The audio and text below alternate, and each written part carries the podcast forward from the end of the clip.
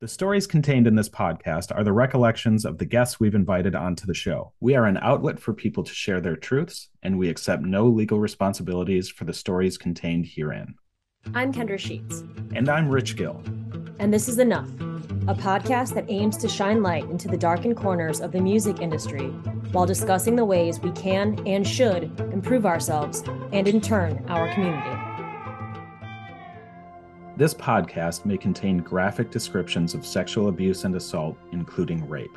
These accounts can be triggering, especially for those who have also experienced sexual trauma.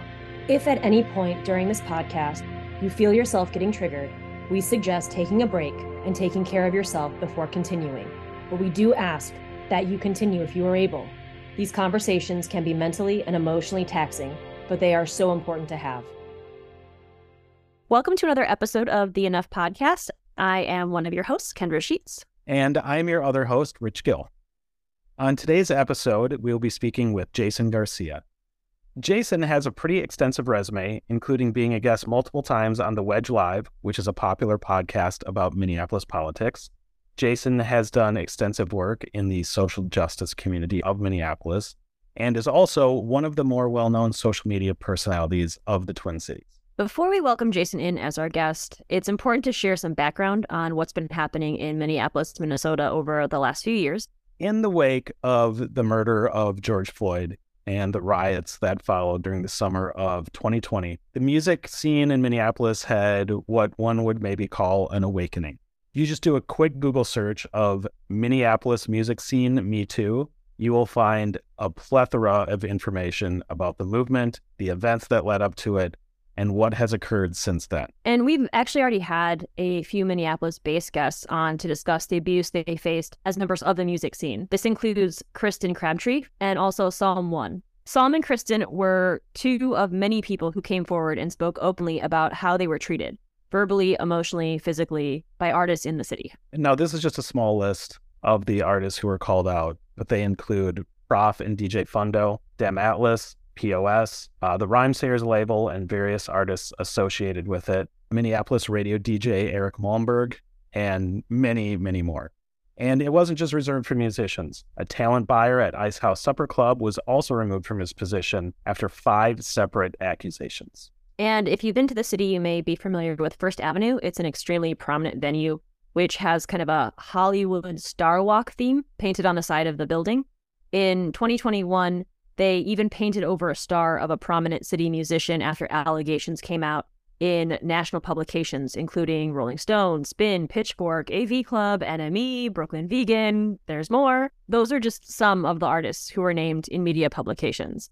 There are entire Twitter threads dedicated to naming other artists who have done everything from harassing fans after shows to raping and assaulting partners. Many survivors look to their personal social media platforms like Facebook, Twitter, or even Instagram to confront their abusers and to tell their stories. And journalists have publicly called on their employers to further investigate claims. And that brings us to today's guest, Jason Garcia.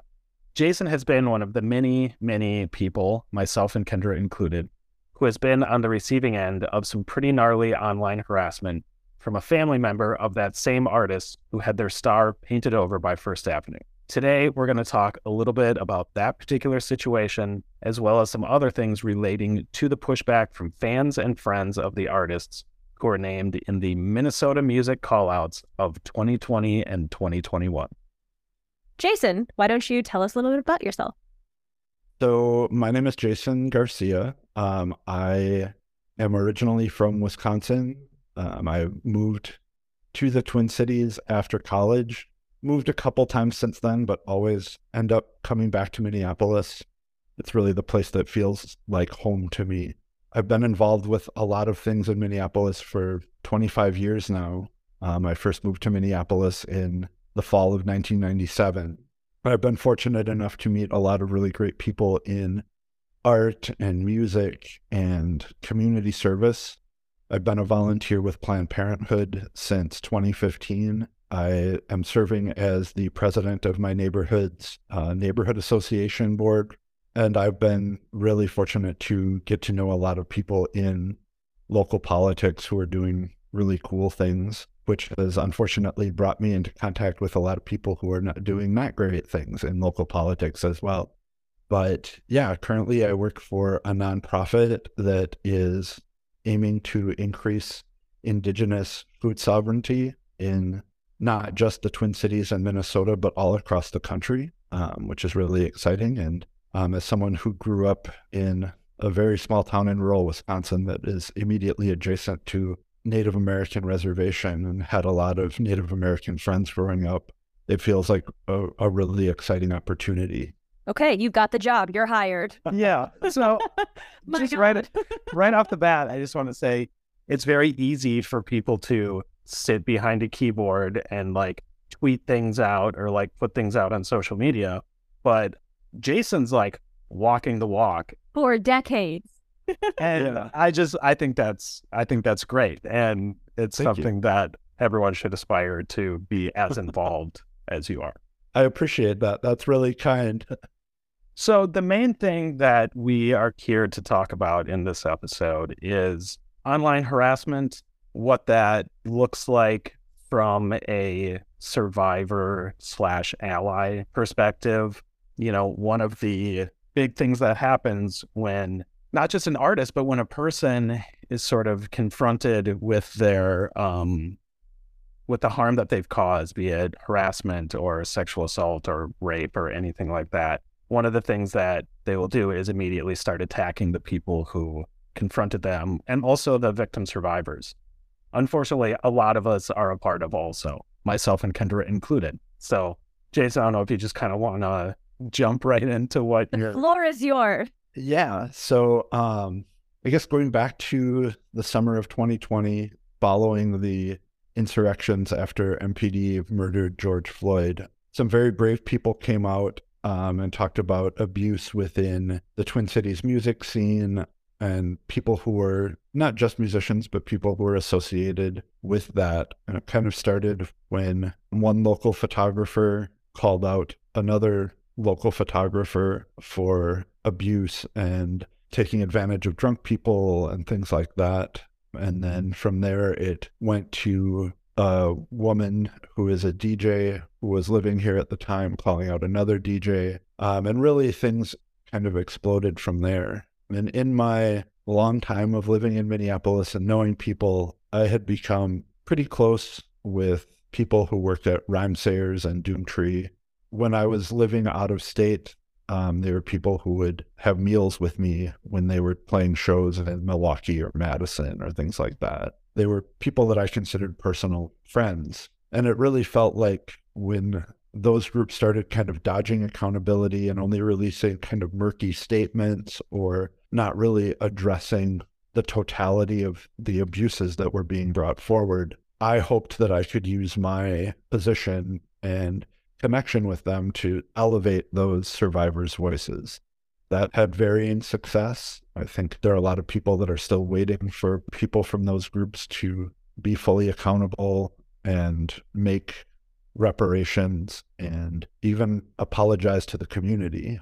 So that kind of simmered for the next several months. And then in March of 2021, when a, a specific persona based musician from the Twin Cities was called out and accused of multiple sexual assaults. I knew that most of the um, accusations were being kept anonymous because people were worried about the repercussions of that. And, you know, I kind of looked at the situation again and said, you know, I am an older person. I'm in my mid 40s. I have a lot of body privilege. I have you know white passing privilege and kind of from my experiences of working or volunteering as a clinic escort at Planned Parenthood that I wanted to leverage the privilege that I had by speaking out about it and sort of being the lightning rod to conduct people's stories. And for several weeks, many people sent me their stories um, about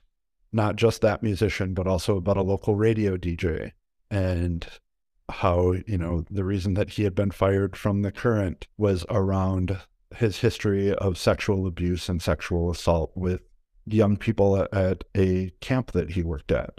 So I spent a lot of time trying to amplify those stories and share them and just raise awareness and give people who didn't feel like they could speak out themselves because they were scared to a chance to tell their stories. And one of the really sad but I guess inspiring things about that time was when I would have these discussions with people who wanted things shared. I would ask them, you know, like, are you comfortable with me saying this and things like that? And almost to a, a person, all of them said yes. I I just don't want it to happen to other people. There was never any any concern about winning any money in court or winning a conviction or things like that that some of us might assume would feel like justice. Their concern was always just that other young women or other young people didn't have to have that happen to them. So in the spring of 2021, um, the local radio DJ filed for a harassment restraining order against me that was in, I believe, the end of March of 2021. We went through the entire process with that, which involved having court ordered mediation in June. And then he hired an attorney to pursue the actual hearing before a referee. That hearing happened at the end of August of 2021. And then his demand, I guess, was that I take down any of my social media posts that were about him and that I never post about him again. So what what was the tone of what you were posting? I would say it was very direct, um, very straightforward, just saying, you know, this person has been um, accused of these things. This person um, has preyed on young people in his role working in a camp and things like that. So it was informational almost, right? Yes. Absolutely. So that was his ask. And when we were in mediation, I said that I would do all of those things if he made a full public apology to the people that he had harmed, which he refused to do, which is why we ended up going to a hearing. And then two weeks after the hearing, I got a letter in the mail that said the referee's decision was that everything that I had said was protected by the First Amendment, um, that he was also something of a public figure. There was public media that had been written about him. So one of his claims was that I was making it impossible for him to get work, but they pointed out that if somebody Googled his name, like nothing that I said about him came up, but there were many news articles about him. You got like large scale news organizations saying XYZ, and then you're on your social media saying XYZ, and he's coming after you for saying XYZ and not these big heavy hitters. Right. Uh, Got it. And you know, makes sense.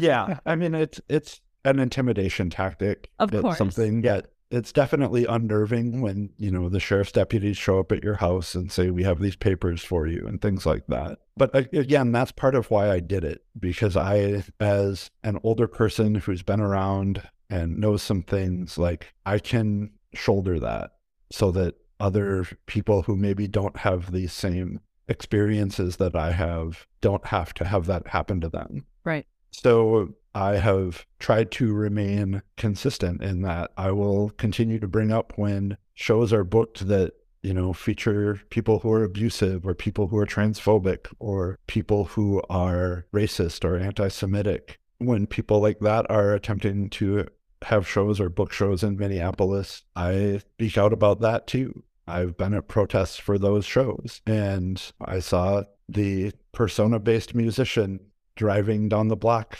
around one of those shows last summer. So, sharing information and disseminating information is a very important part of what we do. And there are always consequences to whatever actions you take. And some of us, I think, are a little more clear eyed and willing to accept that than some of the people that we speak about you know, one of the things that people who are being accused of stuff like to bring up or friends of theirs is that people do this for clout or to get known or for some sort of fame. And what they don't understand is that the amount of people who come forward with it with this stuff is the tip of the iceberg of the amount of people who have stories. Like as Kendra and I can attest to doing this podcast, like the amount of stuff we've heard from people that has never made it to the show because sometimes it's just they just want someone to hear their story. A lot of times, like that, people just want to be heard and believed and just get this out to someone? Not necessarily publicly. Sometimes yes, but sometimes no. There are a lot of people who are very motivated by attention and wanting people to look at them and look up to them or perceive them in a certain way. And that's pretty common for people who become entertainers, people who want to work in art or things like that. And I think there's a lot of projection because they don't grasp that other people could possibly have different motives than they do. That's, a very interesting such point. a good point. Holy, Holy shit. shit. Mind blown. yes, that is a holy shit Wow. moment. Like, wow, that is huge. Rich and I have been grappling with this for almost two and a half years now, and you just basically blew up the entire like secret behind the podcast, like angst. Yeah. I mean, you know, people who are very careful about how they craft their public personas and their artistic images. So they're very image conscious and they're always assuming that that's how everyone else is. Other people must be operating with those same masks and those same motives. And because so many of them are so egocentric, it's hard for them to conceive other people don't do things for those reasons. Still, my blow. Wow. It's gonna take me a second. oh my down. gosh. Yeah, I need a minute to.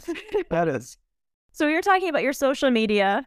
You've crafted your social media to be something where people can go to see, you know, I, I want to go to this show. Let me check to see if Jason's written about anyone on this show. Is this a bad show? Is this a good show? How many followers are we talking about here? We have like 7 million? No, I have about 2,000 followers on Twitter, which is my most popular social media account, I guess. Your your Twitter account, you actually lost it for a period of time earlier this year and last year, correct? Yeah, from mid April last year until January of this year. On my last day at my former employer, um, which was the middle of April 2022, my former boss sent me a message and was just like, Hey, I just heard from our HR department that this guy keeps contacting the school about you. And he's used a variety of different methods. Like he has sent emails, he has gone through our feedback portal and submitted messages and things like that. And we just kind of wanted to make sure that you're safe Um, because this guy is kind of a. I think my boss said that he he sounded kind of like a raving lunatic, which I was like, yeah, like I'm not stressed about this guy. But so my boss sent me a screenshot of this message that he had that this person who is the brother of the local persona based musician and I posted that on Twitter because I found it very instructional for people that, like, you know, this is the sort of thing that people will do when you publicly address things that are going on. Um, they will try to do whatever they can to to silence you while still like complaining about cancel culture and things like that. So in that screenshot, I forgot to redact his email address. So then it was report he or somebody else I suppose, reported it as me doxing him by sharing his personal contact information, which is available on his professional website. You know, if you search that person, it's very easy to find that email address. And I think the most notable thing about that was that it's an AOL.com email address. So everybody was more amused by that than anything else. Yeah. Uh, so Twitter suspended my account, which was fine. I, like I said, I I understand that there are sometimes ramifications, and in that instance, I was sloppy. I should have thought more about how I posted that. And the interesting thing about that was I got the notice while I was at a show. Oh, who was it that was performing? Tim is a Rocker, which is a local band, and Black Widows. And I happened to be at that show talking to one of the survivors who spoke publicly about that musician. He and his wife had assaulted her when she was drinking and was in the parking lot outside a bar after a show. So I immediately brought it to her her attention so that she was aware of what was going on. But it was just like a very kind of wild coincidence that all of that happened like the day that I went to a show um, and happened to be in the presence of someone who had spoken out publicly, not anonymously, about that musician. And in discussing that, we kind of put it together that the the brother of that musician was contacting other people's employers too. So that kind of hung out for several months. And then starting in January, before I even got my Twitter account reinstated, the brother of this musician started contacting my current employer via email. And last month, the HR department where I worked sent me screenshots of, I think, probably 15 pages of emails. 15 pages. Yes. And they include like screenshots of tweets that he feels are mean to him or his brother. He's accused me of doctoring images to make him look bad and things like that. So I got that toward the end of March. And I assume that he still is contacting my employer periodically.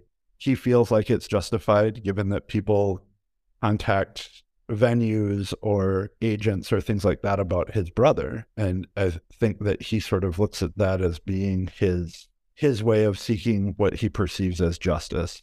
Having gone through the HRO court challenge before, I was somewhat surprised that I didn't get another notice about it, but maybe it's coming. I don't know. It seems like with this amount of time that this has become like a part-time job for this person, not just in dealing with reaching out to your employers and and all of that, but just other people in general. It's it's like a whole side gig. Yeah, and I mean, I imagine that he has to keep coming up with new Twitter accounts to follow people on. You know, he has to keep coming up with new personas to try to get close to people to get information and things like that. All while like talking about how those of us who speak out about his brother are obsessed and you know, malicious and motivated by hatred and things like that.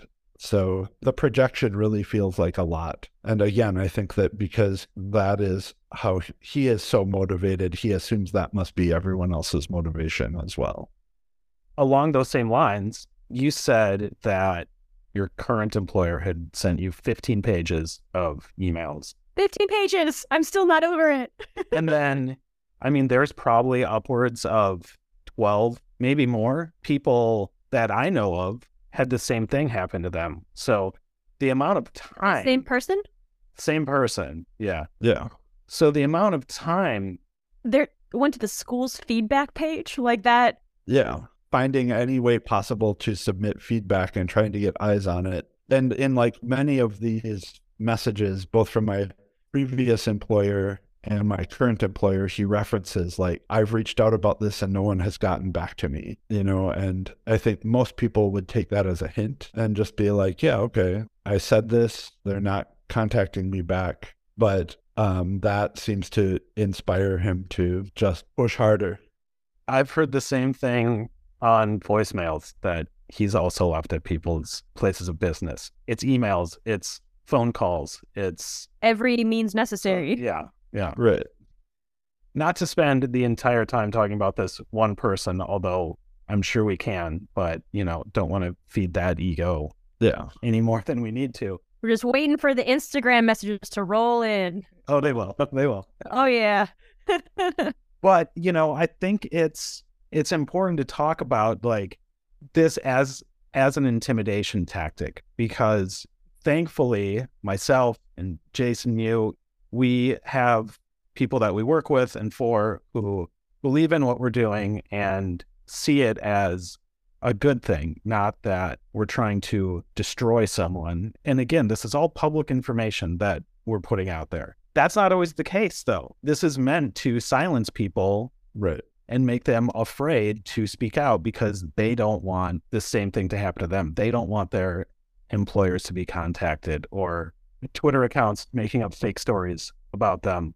Yeah, I, I think you're right. We are fortunate that we are in this position to kind of weather this sort of thing. Um, and there are a lot of people who aren't. And I think that's why it it makes it even more important that when we know we have the support system, that we continue to do what we do. Because there are people who can't take that risk. There are people who, for a variety of reasons, be it their own mental health or you know their employment status or things like that can't take those risks and can't address those things. Um, it does make it more important for all of us to kind of examine what privileges we have and what opportunities we have to continue to speak out about those things despite the pressure not to. And I think that's a big reason why Kendra and I do this. It's important that attention is brought to all of this from all sides. Exactly. And, you know, I really appreciate that you two have been doing this for so long. And I know that, you know, you've gotten a, a lot of pushback, and I'm sure that your DMs are just filthy at times. They can be so ugly. really can.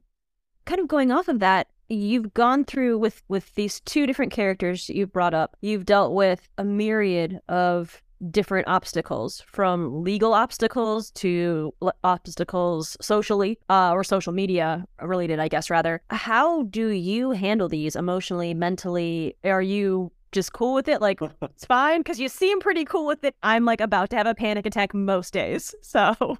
Yeah so you know you brought up having social consequences and when i addressed Rhymesayers and Doomtree, not just as entities, but as individuals several of those people were people who I had considered personal friends for well over a decade at that point. And none of those people are my friends anymore.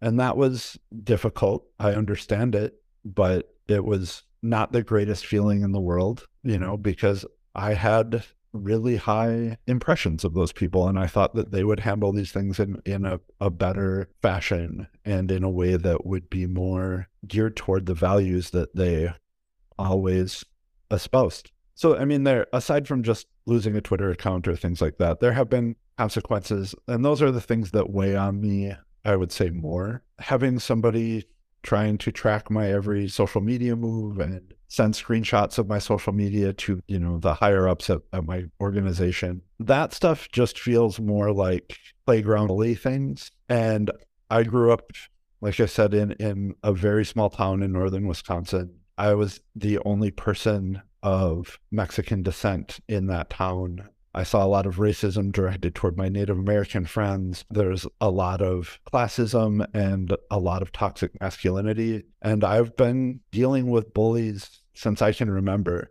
And, you know, as an adult, it's just sort of something that slides off me. I'm just not very concerned that those people can hurt me in any way that matters because I don't give them any sort of space in my mind to be anything other than a temporary amusement. I take very seriously the actions that they put toward others and the things that in one example that this person's brother has done to people. But when it comes to people trying to attack me or say things to me, I just don't take them very seriously because I feel like if they were serious people, they would be addressing the issues at hand, not the people who are talking about them. Again, just I want to like keep you in my pocket for whenever I need like motivational speaking. I'm like, thank you, Jason. I really needed you today because you're making some really fabulous points. Well, I mean, and I also want to name the fact that I am six feet three inches tall. I weigh about 275 pounds. I'm a large person. And I have also spent years standing in front of Planned Parenthood and having people yell terrible things about me and my eternal soul. Um, people telling me how disappointed my parents must be in me and things like that. And from doing that, you gain a perspective on, you know, what people are going to say to you and the histrionics that people will have when you ignore them and don't really lean into whatever they're trying to get out of you. And that's kind of the way that I approach this is it sucks to hear those things, but I would rather be the person who's absorbing those things than somebody who doesn't have the privileges that I do. Really? no, I think that's a really that's a really good point. And the reason to speak up about this stuff is to protect people who are afraid to or who do not, you know, like you brought up, who do not have the same um, privileges that some of us do. And to use that privilege and to use platforms like, you know, a large social media um, following or a podcast to I mean, for lack of a better term, like to use those for good and not evil. So it, it feels like a lot of what the people who are coming after victim survivors and allies, like they think they're the good guys, but they're they're using their platforms for evil. Yeah. Yeah. I mean, it's it's fascinating to think about in the past roughly three years how many networks of people, you know, we've developed as victims, survivors, allies, you know, to help shield one another and to uphold each other. And then also considering the fact that there are, people on the other side of that who are also building networks with other people who have caused harm and don't want to acknowledge that and don't want to make things right. And it feels like cartoony to say, you know, it's like you know, some sort of supervillain team up sometimes. And that definitely gives them way too much credit. But at the same time, I think it is important to realize that people who are very selfish and self motivated to, for lack of a better term, you know, just make themselves look good, will try to use each other in that capacity. And then they'll try to say, you know, maybe you can say bad things about this person too. Maybe you can try to get their social media accounts closed down. Maybe you can report them for things. And they're doing it out of very selfish reasons. Um, and I think that's one of the easiest ways to tell who is doing things for a positive reason and who is doing things for a negative reason is who their focus is on. And again, like I feel very fortunate that I grew up with a mother who instilled that the sort of value in me that you stand up for people who don't have the ability to stand up for themselves and that bullying is wrong and things like that um, and like i can remember hearing stories about my great grandfather and his family standing up to the kkk and in their town and i think those are things that I heard from a very young age, and so that became a, a big value for me to to live up to that and to carry those ethics. Like and like I said, I grew up in a town of like sixteen hundred people, and there are times when Minneapolis feels infinitely smaller than that. You know, in terms of everybody knowing each other, everyone is like two degrees away from somebody that you dated. Too real.